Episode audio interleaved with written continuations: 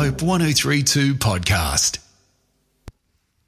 Good morning. Thank you for joining me. This is Chris Witt's Morning Devotions. Yesterday morning, I started talking about boxes and stuff, and reminded because uh, reminded me of Jerry Seinfeld's episode where he's talking about boxes. He said to me, life boils down to one thing: it's to keep moving. Have you seen any boxes?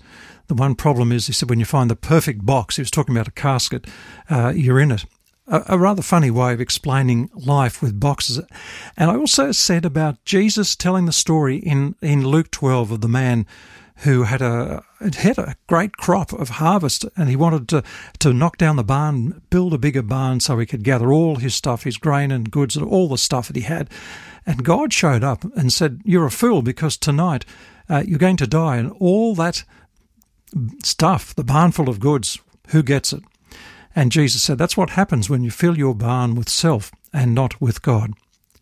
I also said there's, there's stores like the Container Store, I think in the US, that sell nothing but special boxes.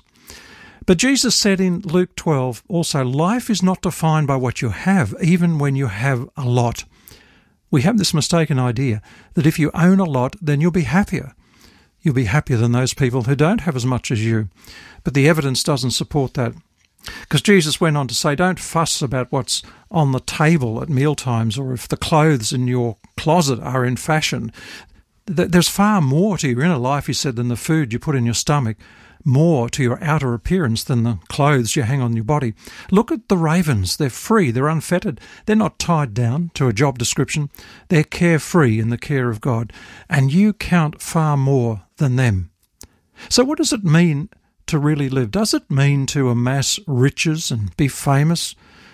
Rick Warren has done a brilliant job in uh, his book that's just sold millions of copies called A Purpose Driven Life.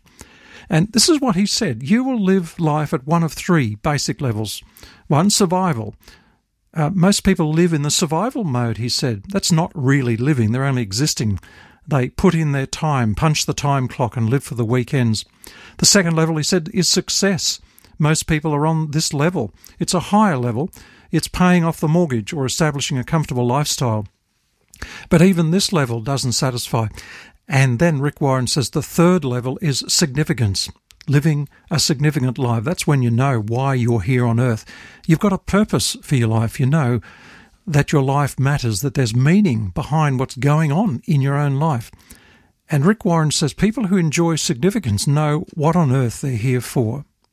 It was Richard Evans who famously said the tragedy of life is not that it ends too soon, but that we wait too long to begin it.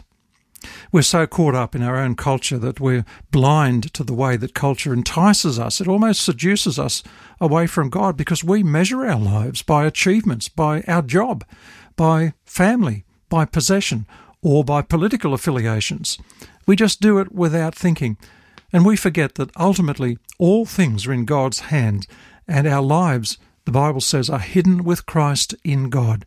Sometimes we don't realize it straight away. It might take years or a special event to wake us up. The Christian faith, I want to say today, is worth considering. If you're sitting on the fence, you're not really sure about this God thing. Surround yourself with boxes if you like. But the box will not last forever because really nothing lasts forever except a relationship with Jesus Christ, because that will go on for eternity. Heavenly Father, I thank you today that there are boxes and there's stuff that surround us. And sometimes, Lord, we, we are loath to break out, to reach out and find what it is that is significant. I don't want to just survive, I don't just want to be successful. Lord, as Rick Warren says, I want to have significance. And I pray this in the name of Jesus. Amen.